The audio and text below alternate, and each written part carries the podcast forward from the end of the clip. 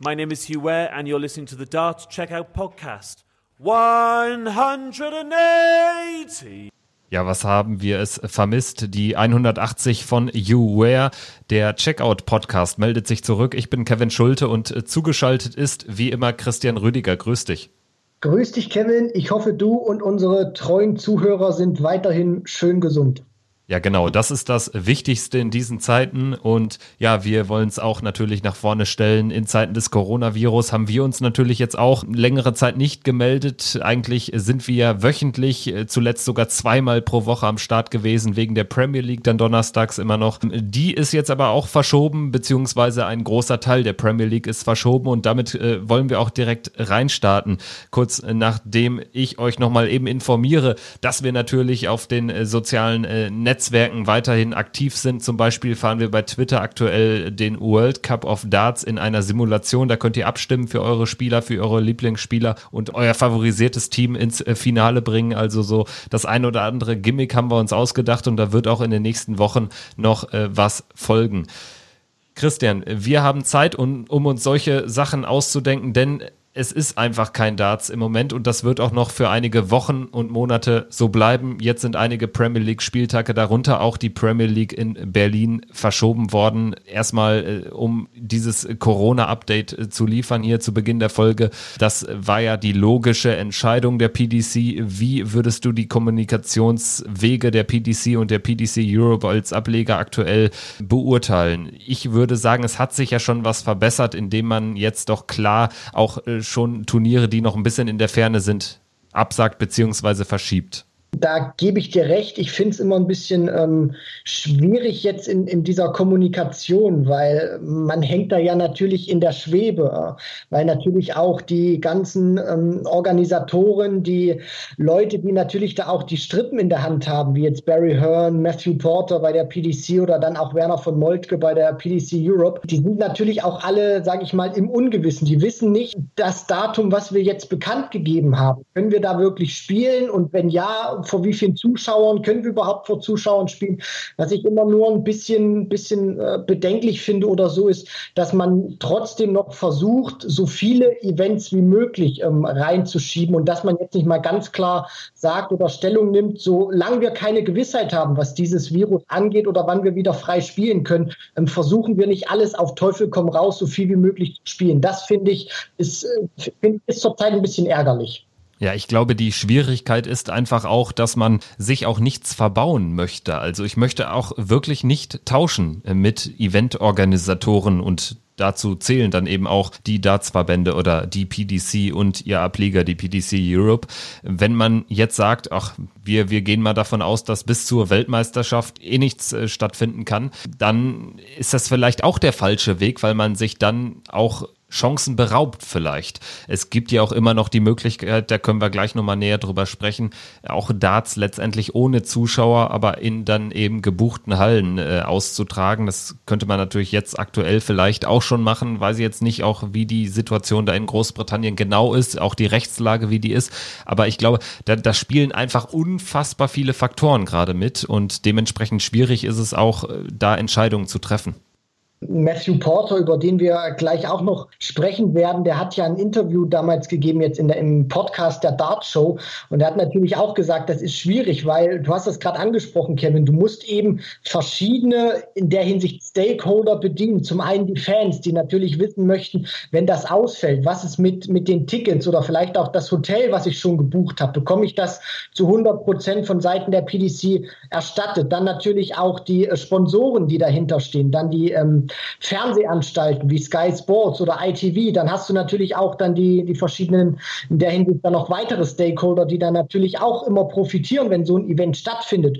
Und da musst du natürlich versuchen, niemanden am Ende vor den Kopf zu stoßen oder ähm, das einem recht machen zu wollen und die anderen lässt du dann im Regen stehen, weil die fühlen sich dann verarscht. Deswegen, äh, da gebe ich dir vollkommen recht, tauschen möchte man mit den Jungs momentan nicht so wirklich.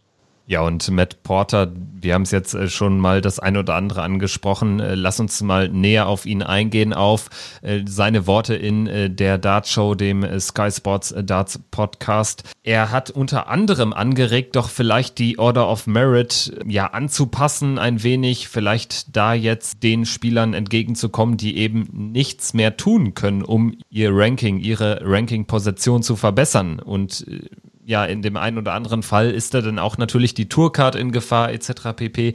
Ähm, was für Wege würden dir einfallen, ähm, damit jetzt umzugehen, was, was das ganze Ranking-System der PDC betrifft? Er hat ja da jetzt, oder er ist da jetzt nicht näher drauf eingegangen, hat das eben nur angeregt, dass man darüber nachdenkt.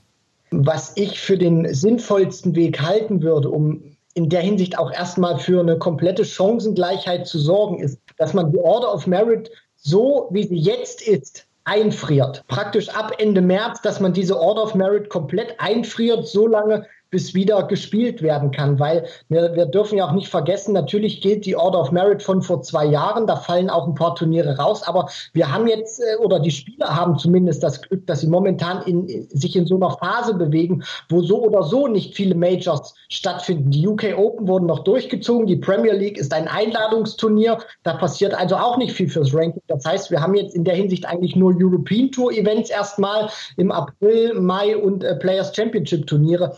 Aber dadurch, dass eben Players Championship Turniere und die ähm, European Tour praktisch nur für ein Jahr zählen in der Hinsicht, sind da natürlich auch ein paar Spieler wie zum Beispiel ein Ian White, der ähm, zwei Siege letztes Jahr hatte, zwei Finalteilnahmen, vier Mal im Finale stand hintereinander auf der European Tour. Für den würde es, den würde es sogar richtig hart treffen. Friert die Rangliste wirklich ein, bis ihr wieder ansatzweise normal spielen könnt. Ja, richtig. Ich glaube, da gibt es jetzt auch äh, keinen anderen realistischen Weg, irgendwas mit der Order of Merit zu machen, um da halbwegs eine Chancengleichheit zu kreieren. Da müssen wir nochmal schauen, wie sich das Ganze entwickelt. Da war Matt Porter, wie gesagt, ja auch noch relativ nebulös. Lass uns äh, vielleicht jetzt nochmal über den einen oder anderen Spieler sprechen. Äh, mir fällt Kyle Anderson als erstes natürlich ein. Er ist positiv getestet worden auf das Coronavirus. Da erstmal natürlich äh, die besten Genesungswünsche nach Australien.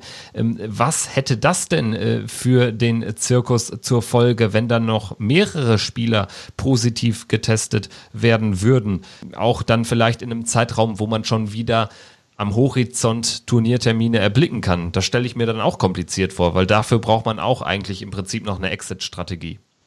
Eigentlich schon und äh, bislang ist es ja auch äh, oder hat die PDC da noch Glück gehabt, dass sich momentan mit Kyle Anderson nur einer äh, infiziert hat oder zumindest einer, der gemeldet ist. Ob das vielleicht irgendein anderer hat, das, das weiß man vielleicht noch nicht. Vielleicht bekommt er noch Symptome, hat irgendwie Kontakt. Man, man weiß es ja nicht. Aber äh, ich, ich möchte das mal am Beispiel von Kyle Anderson festmachen, weil das ist eigentlich ein gutes Beispiel jetzt. Das ist ein Spieler, der hat die Tourcard, der ähm, kann, könnte jetzt die Turniere spielen, wenn sich die PDC entscheidet, wir machen das jetzt Players Championship-like, spielen ohne Zuschauer. Ähm, da sind nur drei Leute praktisch im Raum, die beiden Spieler und der Scorer.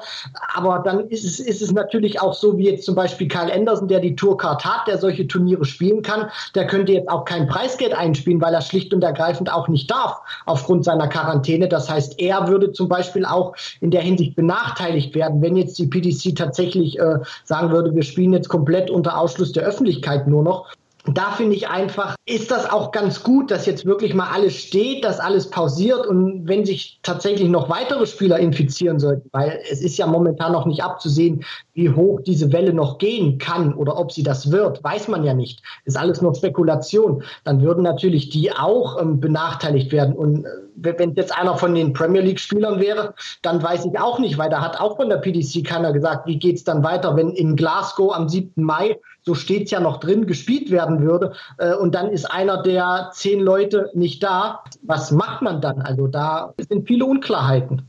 Ich denke, was die Premier League betrifft, da dürfen wir damit rechnen, dass in den nächsten Tagen oder nächsten Wochen sicherlich auch da der ein oder andere oder alle Mai-Termine geschoben wird, weil wenn ich mir das äh, vorstelle, jetzt in fünf Wochen schon wieder Darts in Glasgow zu haben, glaube ich nicht dran. Zumal ja die britische Insel sogar in der Entwicklung äh, der Coronavirus-Pandemie noch ein bisschen hinten dran ist im Vergleich jetzt zum europäischen Festland. Also ich denke, da werden im Hintergrund schon die, die Gespräche laufen, da auch einen entsprechenden Ersatztermin zu finden. Und ähm, bevor wir im Nachhinein nochmal so ein bisschen äh, den, den Blick werfen auf die Zeit nach Corona, wie denn Darts und wann Darts anlaufen könnte, lass uns doch vielleicht ähm, nochmal über eine ganz aktuelle Geschichte der PDPA, also der Darts-Spieler Players Association, also dem, dem Spielerverband sozusagen, äh, über eine Geschichte von denen sprechen. Die sind jetzt vorgeprescht und haben ja 1000 Pfund für jeden Tourcard-Inhaber versprochen, äh, der eben ja in finanzielle Not geraten ist, also eine 1000 Pfund ähm, Soforthilfe sozusagen, die auch nicht als Kredit zu verstehen ist, sondern eben nicht zurückgezahlt werden müsste ich denke, das ist erstmal eine gute Geste, aber mehr auch nicht. Kann man das so zusammenfassen? Ja, also ganz ehrlich, als ich das auch gestern gelesen habe, wusste ich nicht so richtig, was ich davon halten sollte. 1000 Euro, ganz ehrlich, das ist, äh, das ist nichts, auch nicht für, für einen Dartspieler. Problematisch wird es natürlich auch, weil ich nicht weiß, gilt das jetzt nur einmal, also sind das jetzt nur einmal 1000 Euro, die die Spieler in Anspruch nehmen können, oder ist das monatlich? Wenn es monatlich ist, sage ich, okay, mit 1000 Euro netto kann man zumindest noch so über die Runden kommen, wenn man nicht ganz Großes falsch macht. Aber auf der anderen Seite fehlt mir da auch wieder so ein, so ein, so ein großer Plan, weil einmal 1000 Euro äh, halte ich ehrlich gesagt für zu wenig für die Jungs, weil wir, wir dürfen nicht vergessen, es gibt ja nicht nur die Top-Spieler, ein Van Gerven, ein Wright, die juckt das aber der Rest dahinter, der jetzt auch nicht so die großen Sponsorenverträge hat, die sind darauf angewiesen. Die können sich durch Exhibitions nicht finanzieren. Und da finde ich 1000 Euro, wenn die wirklich nur einmal gezahlt werden, sehr mau. Ja gut, aber muss man natürlich auch aufpassen, dass man das jetzt äh, irgendwie eine, eine an sich gute Aktion nicht nicht zu harsch kritisiert, denn ich denke auch die finanziellen Ressourcen dann äh, des Verbands sind dann natürlich auch begrenzt, beziehungsweise ich würde auch mich nicht wundern, wenn man vielleicht in ein paar Monaten hört, es gibt noch mal 1000 Pfund. Dass es, dass es vielleicht ein bisschen auch zu negativ äh, formuliert sein kann. Nur ähm, ich glaube, dass sich die Spieler in, in dieser Situation natürlich auch ein bisschen positiveren Nachrichten wünschen, weil Matt Porter, du hast das ja auch gerade schon gesagt, mit dem Mai zum Beispiel, der hat ja gesagt, wir erwarten jetzt keine Wunder und wir spielen auch in der Hinsicht, sage ich mal so, dass in den nächsten drei Monaten wahrscheinlich nicht viel passieren wird. Und mit äh, 1000 Pfund für drei Monate jetzt auszukommen, ich weiß nicht, wie groß die Ressourcen bei sind von Platz 64 bis äh, 32. Aber ich glaube nicht, dass die alle so einen äh, riesen Geldbeutel haben oder so einen großen Kontostand, dass sie sich jetzt noch über mehrere Monate oder ein Vierteljahr gut, äh, gut leben können. Du hast es äh, schon angesprochen. Es wird spannend zu sehen sein, wann es überhaupt weitergeht. Und natürlich werden wir jetzt nicht unseriöserweise irgendwelche Schätzungen abgeben. Das hilft ja auch keinem weiter. Wie könnte man denn überhaupt wieder reinstarten, reingleiten in die normale, in Anführungsstrichen, Dartswelt? Ich äh, würde schon dafür plädieren, zumindest mal das Szenario Geisterturniere also Turniere ohne Zuschauer, das zumindest mal äh, durchzuspielen, weil Darts ist zumindest ein Sport, anders als die ganzen Mannschaftssportarten, wo man ja auch, ähm, was die Spieler betrifft, gar nicht so die großen Infektionsherde aufmachen muss, beziehungsweise die Gefahr heraufbeschwören muss. Nein, und ähm, vor allem, da gebe ich dir recht, es ist ja auch eine Sportart, die kontaktlos vonstatten geht, außer jetzt der Shake Hands am Anfang und am Ende. Und von daher glaube ich auch schon, dass man den Mai auch noch ausklammern sollte, aber dann so ab Sommer denke ich mal schon, dass zumindest Players Championship Turniere durchaus wieder möglich wären, dass man die spielt. Da muss man dann natürlich auch gucken, spielt man die vielleicht in England oder spielt man die in, in Deutschland oder je nachdem, wo das Virus vielleicht nicht mehr so so stark ausgebreitet ist und in welchen Hallen natürlich auch, dann natürlich unter besonderen Hygienevorschriften und Maßnahmen, dann glaube ich schon, kann das gut funktionieren. Aber was jetzt so große TV-Turniere anbetrifft, äh, müssen wir uns, denke ich mal, gedulden, weil ich glaube, auch wenn wir jetzt die Premier League äh, sehen würden, eine Halle, wo 10.000 Zuschauer reinpassen und da ist niemand drin und da steht, steht äh, der Caller und die beiden Spieler mit den Schreibern, ich glaube, das hätte nicht so ein, so ein großes Flair, was wir uns alle angucken möchten. Ja, also ich bin ein bisschen anderer Meinung, was jetzt irgendwie den Sommer betrifft. Das sehe ich ehrlich gesagt auch äh, noch nicht, dass man da Players Championship Turniere äh, spielt und darüber nachdenken kann, realistisch betrachtet. Ich würde jetzt aber auch gar nicht diese Kalenderdiskussion aufmachen hier. Das hilft auch sicherlich keinem weiter, weil es eben, ja, letztendlich nicht seriös äh, dargestellt werden kann. Und ich glaube auch, eine schwierige Frage ist eben die Logistik, die Organisation. Es braucht ja auch neben den Spielern einige äh, PDC-Mitarbeiter, die den ganzen Troster dann äh, zu den Players Championship Turnieren mitbringen etc. pp. Also das sind einige ungeklärte Fragen und ich glaube nicht, dass man die dann irgendwie Mai bis Anfang Juni so einfach klären kann. Also da gibt's sicherlich noch äh, Gesprächsbedarf. Wer könnte denn vielleicht von einer Darts-Pause eher profitieren als der andere? Spielertechnisch. Da gibt's ja so die ein oder anderen Trainingsmonster, aber auch eher das Gegenteil. Und da will ich gar nicht wissen, was die jetzt machen. Sie können ja nur trainieren oder natürlich auch nicht. Also das ist Ihnen ja freigestellt, weil momentan äh, Autogrammstunden, Exhibitions fällt ja alles flach. Äh, Turniere, von denen Sie sich ernähren, fällt flach. Sie können momentan tatsächlich nur spielen und das hat man jetzt auch so, so ein bisschen gesehen. Dimitri Vandenberg war mit Peter Wright zum Beispiel zusammen, die haben da trainiert.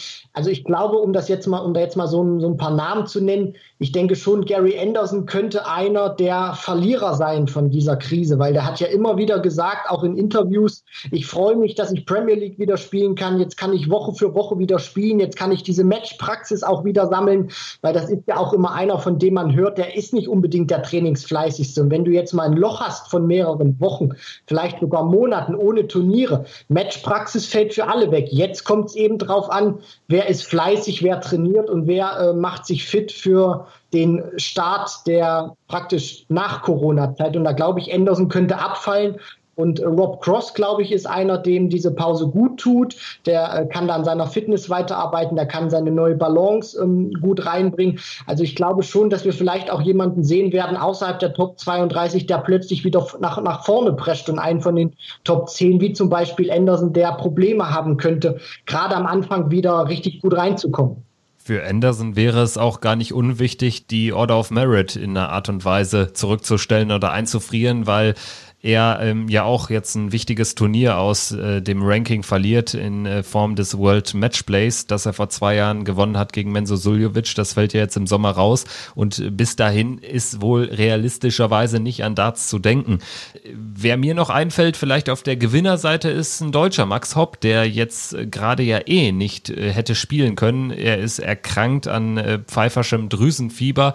Da geht natürlich genauso wie allen Coronavirus-Erkrankten und allen sonstigen Erkrankten die Gesundheit eh erstmal vor, aber das ist natürlich, es klingt doof, vielleicht ein bisschen zynisch, aber ein angenehmer Nebeneffekt, dass er oder dass die Corona-Krise jetzt den Sport lahmlegt. Ja, er verpasst quasi nichts.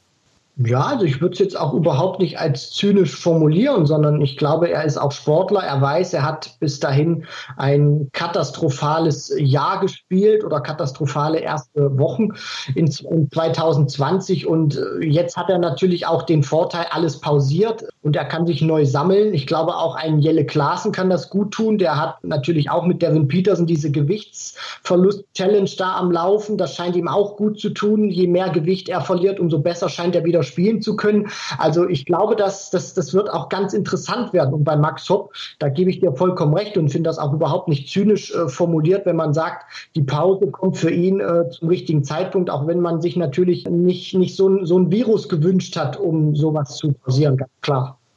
Jetzt ist eh die Frage, wie, in welcher Art und Weise wir die Spieler dann wieder zu Gesicht bekommen werden. Was mir jetzt gerade einfällt, ähm, es gibt ja auch diverse technische Möglichkeiten äh, mit mittels derer Spieler, die gar nicht im selben Raum, geschweige denn im selben Land sind, gegeneinander spielen können. Wäre das auch eine Idee als quasi äh, Turnierersatz für Players Championships? Die kann man ja sicherlich vielleicht auch so durchführen. Ich äh, würde jedenfalls als PDC, als Organisation aktuell kein Gedanken für zu abwegig erachten? Mit der Technik, die wir haben oder die es jetzt in 2020 gibt, ist das ein sehr ähm, Einfall, den du da auch gemacht hast, Kevin. Und ich glaube, das ist auch umzusetzen. Und da fällt mir auch äh, als Beispiel ein Phil Taylor und Raymond van Barneveld. Die haben ja äh, sich praktisch darauf verständigt, dass sie praktisch über das Internet gegeneinander äh, spielen wollen. Und zwar auf, äh, im EDAP-Bereich. Ich glaube sogar, wenn es mich nicht täuscht, ich weiß nicht, ob das heute ein Aprilscherz war, ob das heute stattfindet, aber vor eins, zwei Wochen war die Idee oder dann auch die Bestätigung, die beiden wollen das machen. Die beiden Räume von, den, von Barney und von Taylor werden ausgestattet mit Kameras. Das wird dann auch irgendwo im Internet gestreamt, kann auf Facebook sein. Ich will da jetzt nichts Falsches sagen, aber ähm, je nachdem, wie, wie das Beispiel funktioniert, ich glaube, das das sollte sich dann auch die PDC angucken. Und äh, wenn das gut funktioniert, könnte man das vielleicht auch so abhalten, dass man da jetzt vielleicht nicht äh, diese Ergebnisse dann in die Rankings rein, reinbringt, sondern einfach, dass die Jungs im, im, im Flow bleiben, dass sie Matchpraxis sammeln, dass man auch wieder Live-Darts sieht. Also bin auch mal gespannt, wie da so Taylor gegen Barney funktionieren wird. Und dann mal gucken, ob die PDC sagt, wir setzen das vielleicht so um. Ja, richtig, das Legendenduell Taylor gegen Barnefeld. Äh, das also äh, sicherlich Möglichkeiten, die aber natürlich dann einfacher umzusetzen sind, wenn es so ein einmaliges Ding ist und äh, nicht, wenn irgendwie der gesamte PDC-Tross mit 128 Tourcard-Inhabern äh, da jeder in seinem eigenen Wohnzimmer äh, schön irgendwie verkabelt werden muss, beziehungsweise äh, da am besten noch ein paar Streaming-Boards aufgestellt werden müssen. Ähm, das ist sicherlich ein logistisches Himmelfahrtskommando, aber aktuell, und da gehe ich von aus, wird eben nichts für zu abwegig erachtet, weil man eben nicht davon ausgehen kann, dass überhaupt jetzt in diesem Jahr Jahr. Das ist meine These, dass man äh, nicht davon ausgehen kann, dass in diesem Jahr noch vor Zuschauern gespielt werden kann. Also ähm, ähnlich wie im Fußball muss man erstmal über Geister-Events zurückfinden. Das gilt auch für den Dartsport. Alles andere ist abwegig. Gerade für den Dartsport ist es natürlich bitter. Ein Sport, der auch so von seinen Zuschauern, von den Emotionen lebt, der kann darauf eigentlich nicht verzichten. Aber ja, die Darts-Community, die lebt ja. Das erfahren wir ja auch zum Beispiel gerade bei unserem Simulationsturnier, wo dann, dann auch der ein oder andere Spieler für äh, sein Land trommelt. Also finde ich schon ganz interessant. Ich denke, alle wären irgendwie froh, wenn es in irgendeiner Art und Weise, in einer irgendeiner abgespeckten Art und Weise wieder Darts äh, geben würde in den nächsten Monaten. Dann äh, würde ich sagen, zum Abschluss der Folge können wir ja vielleicht noch mal jetzt aus dieser, ja, es ist vielleicht eine Dystopie, aus dieser Dystopie ein bisschen zurückgehen in die äh, heile Dartswelt, denn äh, es bietet sich vielleicht an, so ein kleines Fazit von 2020 im Dartsport zu ziehen. Es ist ja schon einiges passiert nach dem WM-Sieg von Peter Wright gegen Michael van Gerven gab es immerhin äh, zwei äh, Major-Turniere, darunter die UK Open, allseits beliebt und natürlich auch einige Spieltage Premier League, plus sehr viele unterschiedliche Sieger bei Players Championship Turnieren. Ähm, was steht denn für dich drüber über diesem Jahr bislang? Also, ähm, was würdest du für eine Überschrift vergeben wollen? Ausgeglichen. Also das äh, unterschreibe ich wirklich auch äh, so, wie ich das gesagt habe, weil ich finde, dieses Dartsjahr zeigt einfach, wir haben immer wieder über Michael van Gerven gesprochen, viele haben auch immer wieder gesagt, ja, das ist langweilig, dass der alles gewinnt. Ich finde immer, wer, wer der Beste ist und wenn man eben alles gewinnt, dann ist das ja nicht langweilig, sondern das zeigt einfach, der Spieler ist ein verdammt äh, starker und verdammt schwer zu schlagen. Aber was wir momentan sehen, ist, dass Peter Wright nach seinem WM-Sieg, das hat ihm so viel Selbstvertrauen gegeben. Ich glaube, das wirst du auch so so schnell nicht aus ihm herausbekommen. Gervin Price, das sind so die beiden Herausforderer, die an Van Gerven rangerückt sind und äh, die sich jetzt auch mit ihm wirklich immer duellieren. Also ich sehe ihn jetzt nicht mal als diese ganz klare Nummer eins vom Ranking her schon, aber jetzt, äh, was, die, was die Qualität auch angeht und was wir gesehen haben, ich meine, Van Gerven hat bis zu den UK Open gebraucht, also drei Monate, um seinen ersten Titel zu holen in 2020. Das gab es die vergangenen Jahre eigentlich nie, dass äh, Van Gerven so lange warten musste und das zeigt einfach, dass die Dichte oder die, die Breite eigentlich viel enger oder größer ist, als äh, das vor zwei, drei Jahren der Fall war. Und wir haben auch viele neue Gesichter gesehen. Gabriel Clement, neuen Sponsor, spielt, finde ich, super, dringt in die oder drückt in die Top 32. Dann kommen neue alte Gesichter wie Jelle Klaassen oder Dirk van Dijvenbode plötzlich wieder raus. Also ich finde einfach, es ist viel ausgeglichener geworden als die Jahre zuvor. Ja, definitiv. Das unterstreicht eben auch die Tatsache, dass es so viele verschiedene Sieger gibt. Michael van Gerven, der zweifellos wieder zurück in die Spur gefunden hat, hat äh, nur ein Turnier gewonnen bislang. Das aber war das Wichtigste, was bislang stattgefunden hat nach der Weltmeisterschaft, die UK Open. Da erinnere ich mich zum Beispiel an diesen unfassbaren 110er Average gegen Rob Cross, aber auch an den Zittersieg gegen John Lowe nach 5-0 Führung, 5-5, dann am Ende 10-9 für van Gerven. Im Finale holt er aber einen einen ebenfalls sehr großen Rückstand wieder aufdreht. Das Spiel gegen Gavin Price gewinnt 11-9. Ähm, die UK Open waren schon so wenn man jetzt das WM-Finale, was natürlich in 2020 äh, stattgefunden hat, wenn man das ausklammert, waren die UK Open schon das Highlight, oder?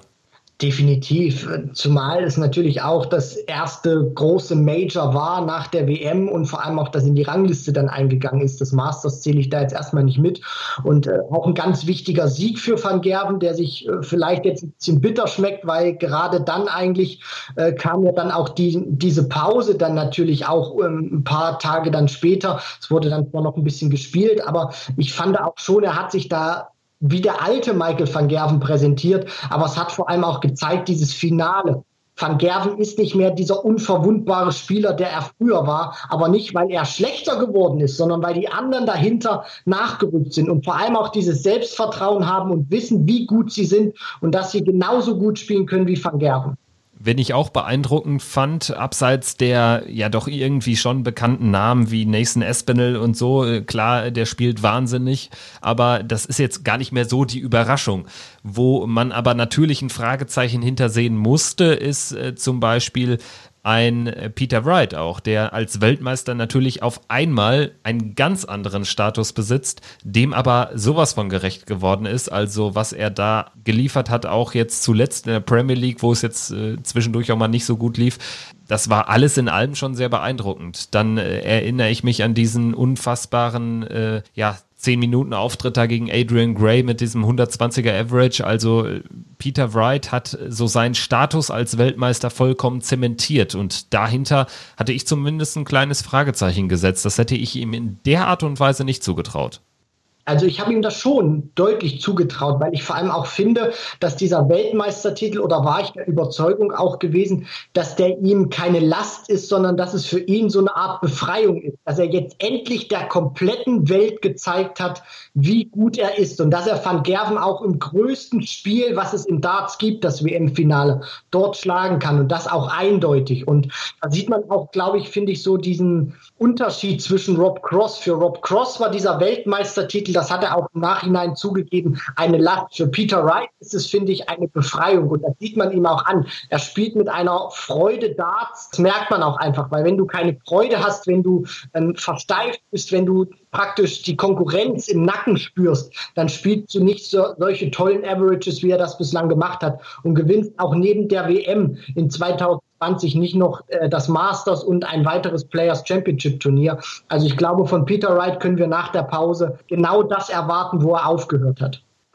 Dann äh, vielleicht jetzt noch der dritte von den Gladiatoren im Bunde Van Gerven Wright, Gervin Price. Wir haben ihn eben schon kurz angesprochen als UK Open Runner-Up. Da hat er den äh, Titel so ein bisschen aus der Hand gegeben nach klarer Führung gegen Van Gerven. Wie äh, würdest du seine Leistung bislang einschätzen?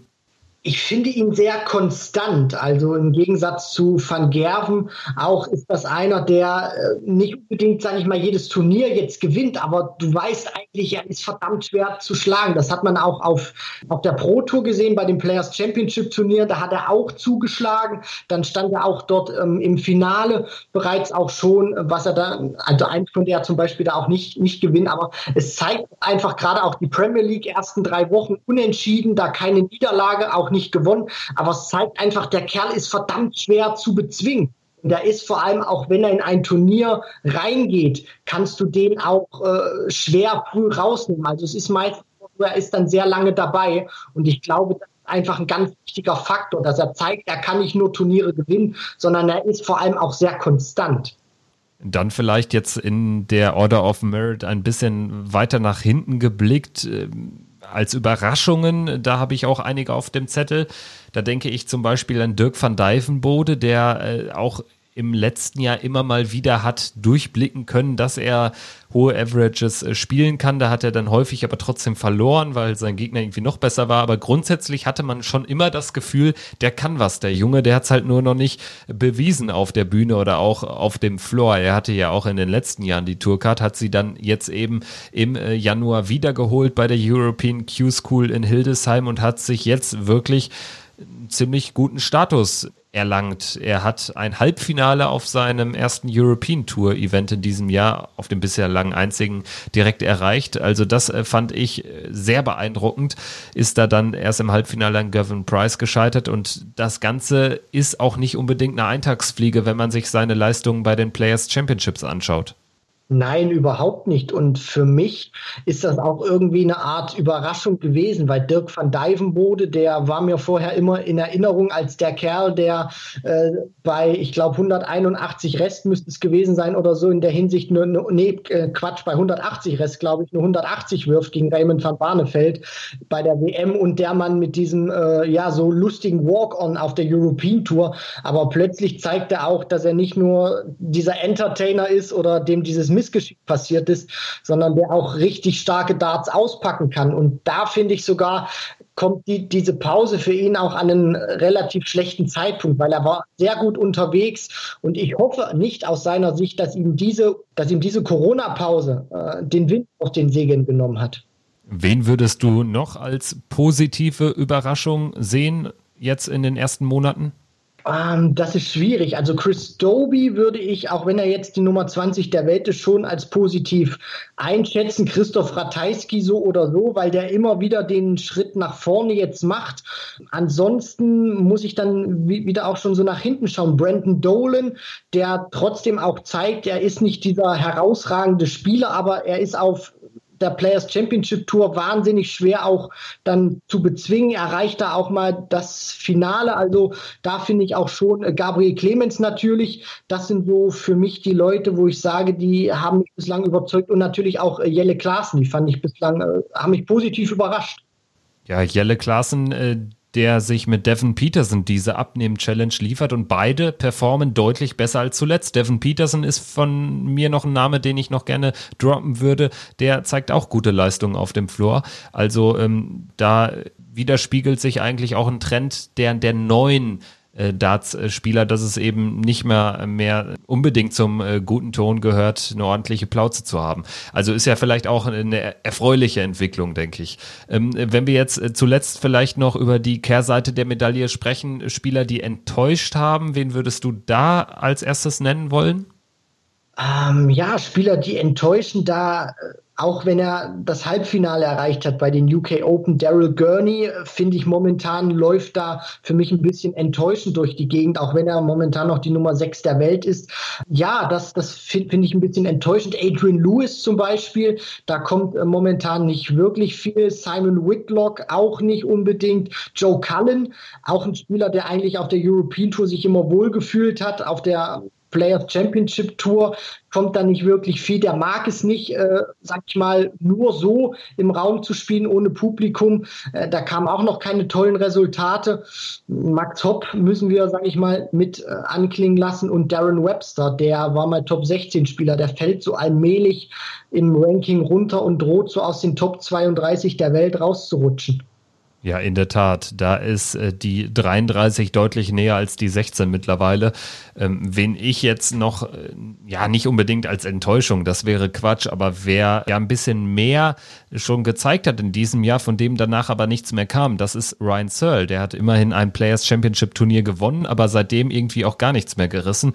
Das äh, lässt so ein bisschen äh, den äh, Gedanken zu, dass es sich dabei um ein One-Hit-Wonder gehandelt haben könnte. Ja, bei Ryan Searle, das ist so ein Spieler, den ich in der Kategorie einordne, der kann an einem guten Tag kann der wirklich jeden schlagen. Das ist aber keiner, der konstant gut spielen kann. Also zumindest noch nicht. Das hat man auch bei der WM gesehen. Da hat er ein tolles Turnier auch mal gespielt vor zwei Jahren, 2019. Ja, und jetzt auch, auch bei der WM. Da war er ja auch ziemlich stark jetzt gegen genau. Anderson dann auch in dem Match. Aber das ist eben keiner, den ich so einschätze, der jetzt ein, ein konstant gutes Jahr spielen kann, sondern der immer mal wieder ein Highlight setzt, aber dann auch mal wieder für zwei, drei Turniere verschwindet. Das unterschreibe ich genau so. Ich würde sagen, Christian, wir beschließen die heutige Folge, haben jetzt so ein kleines Corona-Update durch und auch ja den, den Ausblick auf das, was nach der Krise im Dartsport auf uns warten könnte und eben auch einen kleinen Rückblick, um mal was Corona-Freies äh, zu machen. Wir werden aber natürlich an diesem Thema in den kommenden Wochen, in den kommenden Monaten nicht drumherum kommen und haben aber in der nächsten Folge etwas ganz Besonderes vor. Wir wollen mit dem Geschäftsführer der PDC Europe, mit Werner von Moltke sprechen. Ähm, das äh, Gespräch steht, beziehungsweise der Termin steht auch schon, also da könnt ihr euch drauf freuen. Und ähm, ja, wer die ein oder andere Frage äh, mitbringen möchte in das Gespräch, der ist natürlich gerne eingeladen, uns zu schreiben in den sozialen Netzwerken, bei Instagram, bei Facebook oder Twitter, sehr gerne. Fragen sind da immer willkommen. Wir können nicht garantieren, da alle mit reinzunehmen, aber so die eine oder andere wäre doch ganz nett, wenn ihr da was beisteuert. In diesem Sinne, das hat Spaß gemacht. Christian war auch mal äh, nett jetzt äh, aus dem Homeoffice mal wieder über Darts zu sprechen. Das fand ich äh, sehr erhellend. Ja, definitiv. Also ich merke auch schon so ein bisschen, es gibt so Entzugserscheinungen, auch wenn die PDC äh, viele Matches jetzt hochlädt. Ich natürlich auch immer gucke, so, so ein bisschen, was, was gibt so für, für Matches aus der Vergangenheit. Aber es ist halt nicht dasselbe, wenn kein Live-Darts äh, zu sehen ist. Ja, in der Tat. Wir halten uns mit ein paar Simulationsevents über Wasser. Ich denke, der World Cup of Darts als Simulation, der übrigens noch bis Freitag läuft, dann ist das Finale. Im Turnier sind noch ähm, ja die Engländer, die Schotten, die Deutschen, die Nordiren, die Waliser, die ganzen Favoriten. Also Freitag ist das Ganze dann auch äh, zu Ende. Aber ich denke mal, das wird nicht das letzte Checkout-Simulationsevent gewesen sein, denn wir haben leider Gottes noch einige Zeit dafür. Wir würden uns freuen, wenn ihr auch nächste Woche oder ja, in, in spätestens zwei Wochen einschaltet. Wir wissen noch nicht ganz genau, wann die nächste Woche, wann die nächste Folge erscheint mit Werner von Moltke, aber der Gesprächstermin mit ihm, der steht auf jeden Fall und dementsprechend würden wir uns freuen, wenn ihr wieder dabei seid und zahlreich einschaltet. Bis dahin macht's gut. Ciao.